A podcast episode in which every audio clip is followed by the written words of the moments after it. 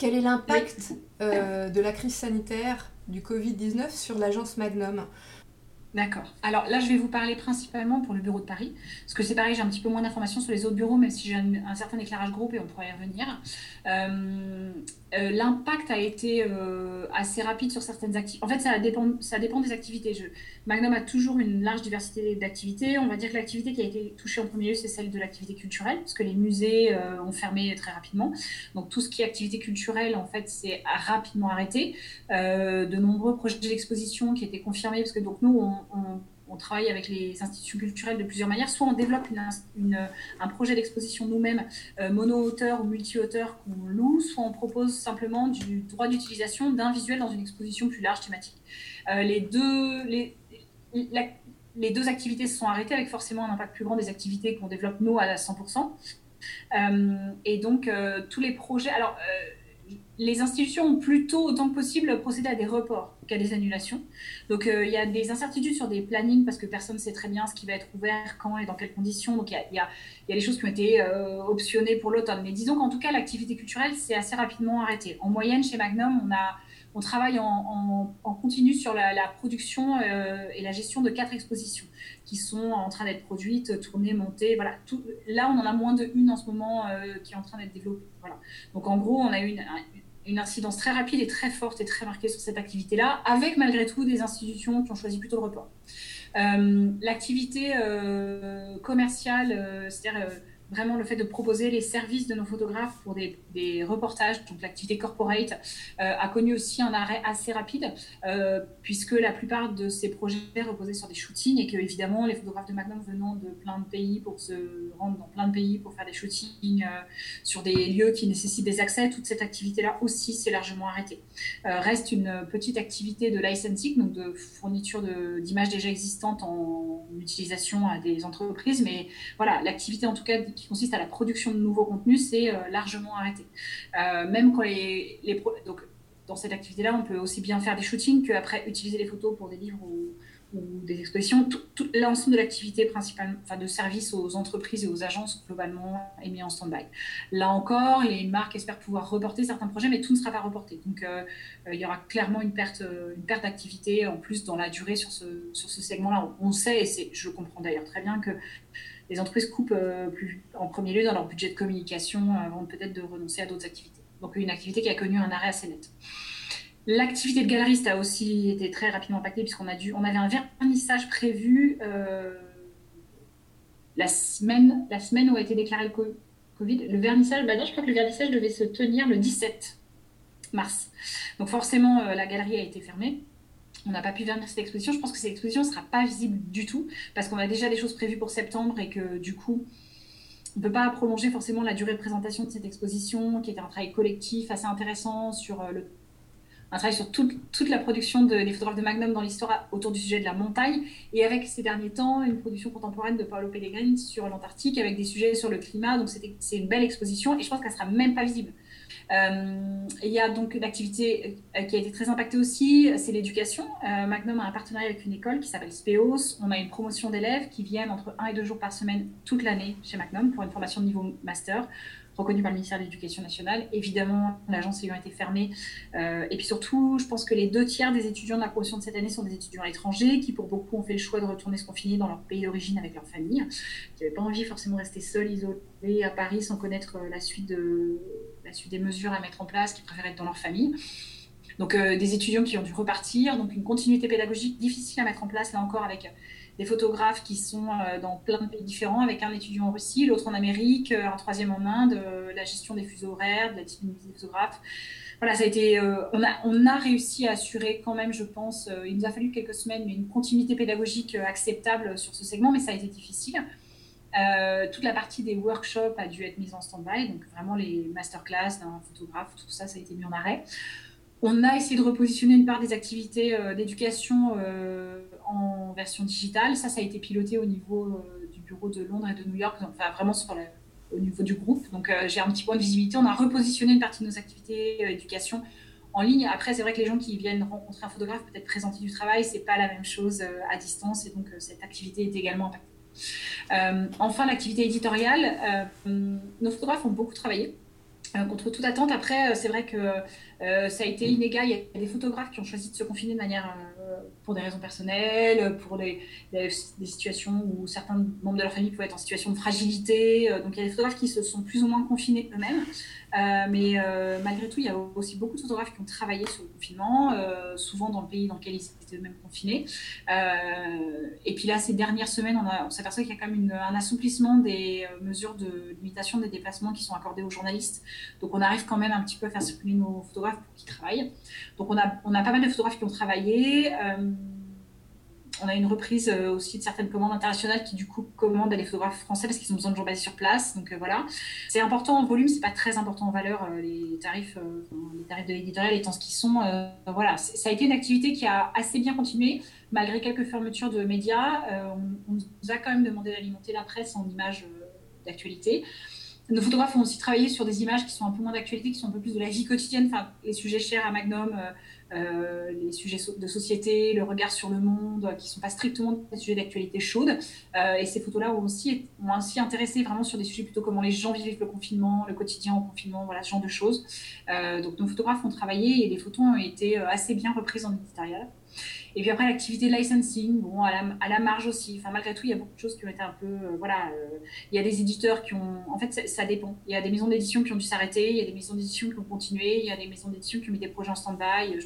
Voilà, c'est assez inégal, mais l'activité a aussi été impactée un peu moins, bien sûr, parce que le sujet de la banque d'images peut continuer à fonctionner assez bien à distance, mais voilà. Et vous estimez, grosso modo, hein, une baisse de chiffre d'affaires hyper importante, parce que je pense que le premier mois, on a eu une baisse de facturation de 50% et le deuxième mois de 75%. Voilà. Comment pallier à justement cette perte de chiffre d'affaires ? Alors le premier mois, je pense que on a continué à maintenir les effectifs à 100% parce que on a voulu aussi imaginer que la crise serait rapide et puis en fait chez Magnum on reste malgré tout c'est parce qu'il nous nourrit, mais on reste quand même aussi une grande institution de la photographie. En tout cas, on essaye et on a plein de projets de long cours. On est en train de travailler avec une subvention du ministère de la Culture sur un projet de digitalisation de nos archives. Donc, on a 1 million de diapos qui dorment dans un entrepôt qu'on aimerait numériser, scanner, ajouter, parce que c'est des photos qui sont prises depuis des décennies, qui ne sont pas consultables, pas accessibles, et on veut les numériser. Et voilà. Donc, on a comme ça des projets de long cours qui ne sont pas forcément des projets générateurs de revenus, en tout cas pas à court terme, mais sur lesquels on peut continuer à faire travailler les gens. Donc, c'est vrai que toute notre activité d'institutions, de numérisation, des archives analogiques, ce genre de choses, on peut les continuer. Donc les gens avaient largement de quoi s'occuper et on pourrait continuer à travailler sur toute cette mission de conservation, d'accessibilité, de basculement numérique de nos archives. Donc au mois d'avril, en gros, l'activité a été à 100%. Là, pour le mois de mai, on a dû se résoudre à avoir recours au chômage partiel et donc le staff de l'agence a été placé en chômage partiel. Voilà. Il n'y a pas d'autre solution. Donc on a, je pense, en moyenne, le staff a 50% d'activité en ce moment. Voilà. D'accord. Au mois de mai, on ne sait pas encore ce qu'on va faire au mois de juin. On a discuté avec on a quelques freelances, mais très peu à Paris. Il y avait plus des freelances dans les pays anglo-saxons. À Paris, on avait une jeune femme qui travaillait pour nous en freelance. Et on a maintenu avec elle une certaine continuité de service parce qu'on ne veut pas laisser tomber des gens qui sont fidèles à Magnum depuis des années. Donc, voilà. On a un petit peu, dans certains cas, réduit le volume horaire, mais pas tellement. On essaie plutôt de soutenir nos partenaires autant qu'on peut. Voilà. Là, on a remis en place un déconfinement progressif dans le respect des mesures gouvernementales. On ne sent pas encore vraiment une reprise de l'activité. Là, c'est vraiment trop tôt. De toute façon, tout ce qui est institution culturelle, ça tourne au ralenti. Les projets de commande... On sent qu'il y a des marques qui se posent la question de communiquer dans ce contexte, peut-être sur des sujets différents, de manière différente, mais du coup, on est dans une phase un peu plus d'attentisme ou de réflexion sur la manière de communiquer. On n'est pas encore dans une reprise. Je ne peux pas dire que... Voilà, on est tellement d'activités qui semblent se présenter. Malgré tout, depuis le bureau de Paris, j'accompagne. On a un collaborateur de Magnum qui est basé en Chine. Et en Chine, on sent une petite reprise. Donc là, notre collègue chinois a commencé à reprendre contact avec des entreprises qui ont à nouveau des besoins de production et qui nous ont recontactés, donc on est en train. On sent que peut-être du côté chinois, et j'accompagne un peu ce collègue chinois, enfin, Il est accompagné depuis le bureau de Paris et depuis le bureau de Londres, mais comme il est un peu isolé, on travaille en équipe avec lui. Et c'est vrai que là, on sent une reprise. Alors, c'est timide, on n'a rien confirmé encore, mais on reçoit des briefs, on reçoit des demandes. On sent que les marques se posent la question, que les entreprises se posent la question, que les institutions aussi sont ouvertes à discuter de leur programmation culturelle. Donc, on sent sur le marché chinois, en tout cas, que c'est peut-être là qu'ils ont été touchés en premier, je pense, et que du coup, ils se sont déconfinés en premier. Et donc, on sent, là, je sais que notre collègue chinois peut prendre des rendez-vous avec des institutions culturelles pour proposer des expositions. Il a rencontré des marques pour réfléchir à des projets de commandes. Donc, on sent qu'il y a et l'éducation aussi en Chine a l'air d'être un sujet qui peut redémarrer. Il y a un intérêt pour des sujets de formation et ce genre de choses. Donc, après, on sent que ça peut aussi... malgré tout ça, c'est peut-être un micro-bénéfice de la crise. C'est que je pense qu'on a pu faire nos preuves dans la manière de développer un contenu éducatif accessible en ligne de manière distante. Et que du coup, on sent qu'il y a sur le marché asiatique, où on avait cette impression d'être une institution un peu éloignée physiquement, finalement, c'est peut-être un biais qui va nous permettre de repositionner certaines activités d'éducation en se développant de manière plus sérieuse sur l'éducation en ligne. Et ça, c'est clairement un biais. Peut-être ce sera une des opportunités, malgré tout, c'est l'accélération de la transformation digitale d'une part de nos activités. Est-ce que cette situation va nous pousser à envisager le futur différemment dans la manière de communiquer, dans la manière de présenter les œuvres, dans les expositions, dans l'information aussi ? Clairement, on y réfléchit. Je pense que, je peux parler que chez Magnum, mais chez nous, ça a été un accélérateur sur plein de choses. C'est vrai qu'il y a un vrai enjeu de professionnalisation. C'est-à-dire que c'est vrai que le moment où on a appris qu'il y avait le confinement et qu'on allait notre vernissage d'exposition qui se faisait le lendemain, on organisait assez rapidement en interne une petite captation vidéo pour présenter cette exposition, peut-être sur les réseaux sociaux, pour dire voilà. On avait envoyé à tout le monde une invitation à un vernissage. Le vernissage ne peut pas se faire en réel, mais peut-être qu'on peut faire un vernissage virtuel, une vidéo. Et malgré tout, on ne peut pas non plus... Magnum Photo ne peut pas forcément se permettre de faire une captation vidéo avec un téléphone portable. Il faut qu'on passe du coup vraiment à un investissement en termes de moyens, de structure, de manière de travailler qui nous permettent d'avoir le niveau de rendu en termes de qualité qui correspond à ce que Magnum veut faire en général, mais que je pense que la plupart des gens veulent faire. Autant, je pense qu'assurer la continuité pédagogique pour nos étudiants... en ayant recours un peu à Zoom, un peu à ci, un peu à ça, ça fonctionne.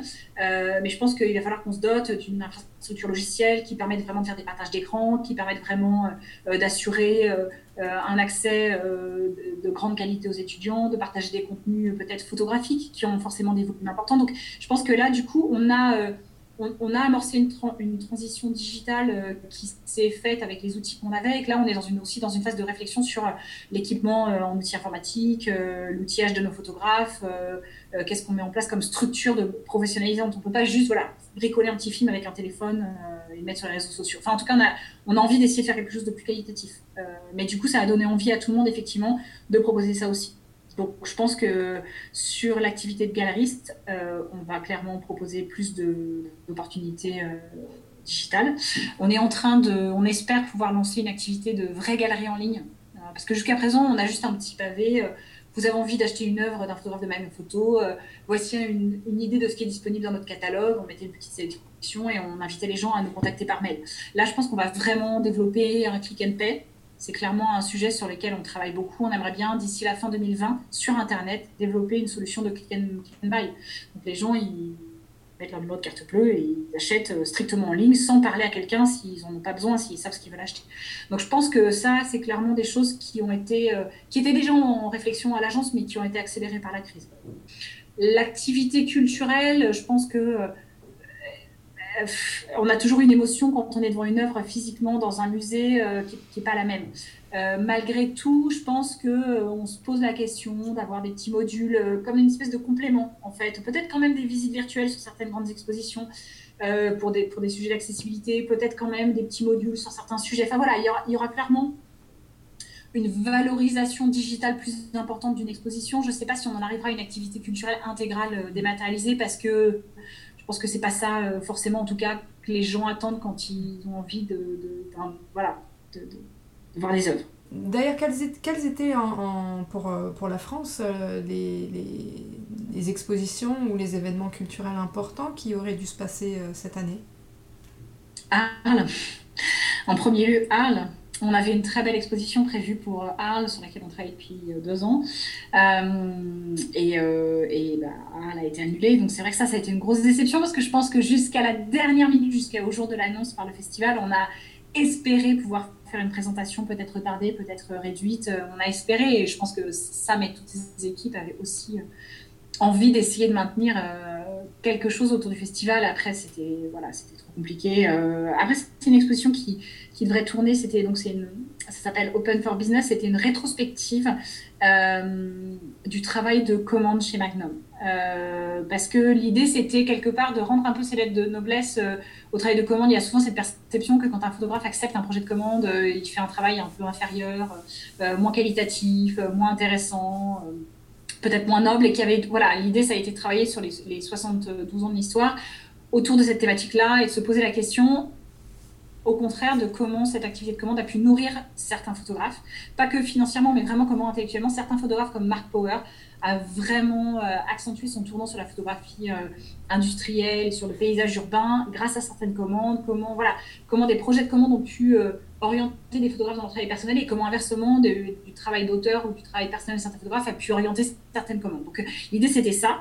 Donc, on était hyper intéressée à voir la réception du public sur cette expo. Après, l'expo est programmée aussi à la Deutsche Börse Foundation, a priori à l'automne, et ensuite à Foam, aux Pays-Bas, peut-être au printemps. Donc, on ne sait pas exactement comment le calendrier des programmations va bouger dans les prochains mois, mais voilà. Donc, c'est vrai que Arles, ça a été notre première déception. Après, les autres expositions étaient plutôt à l'étranger. Il faudrait que je vérifie le calendrier. On a une grande exposition qui est prévue à Saint-Pétersbourg aussi.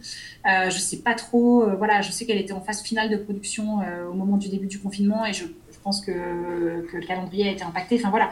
On avait comme ça quelques grandes expositions qui ont été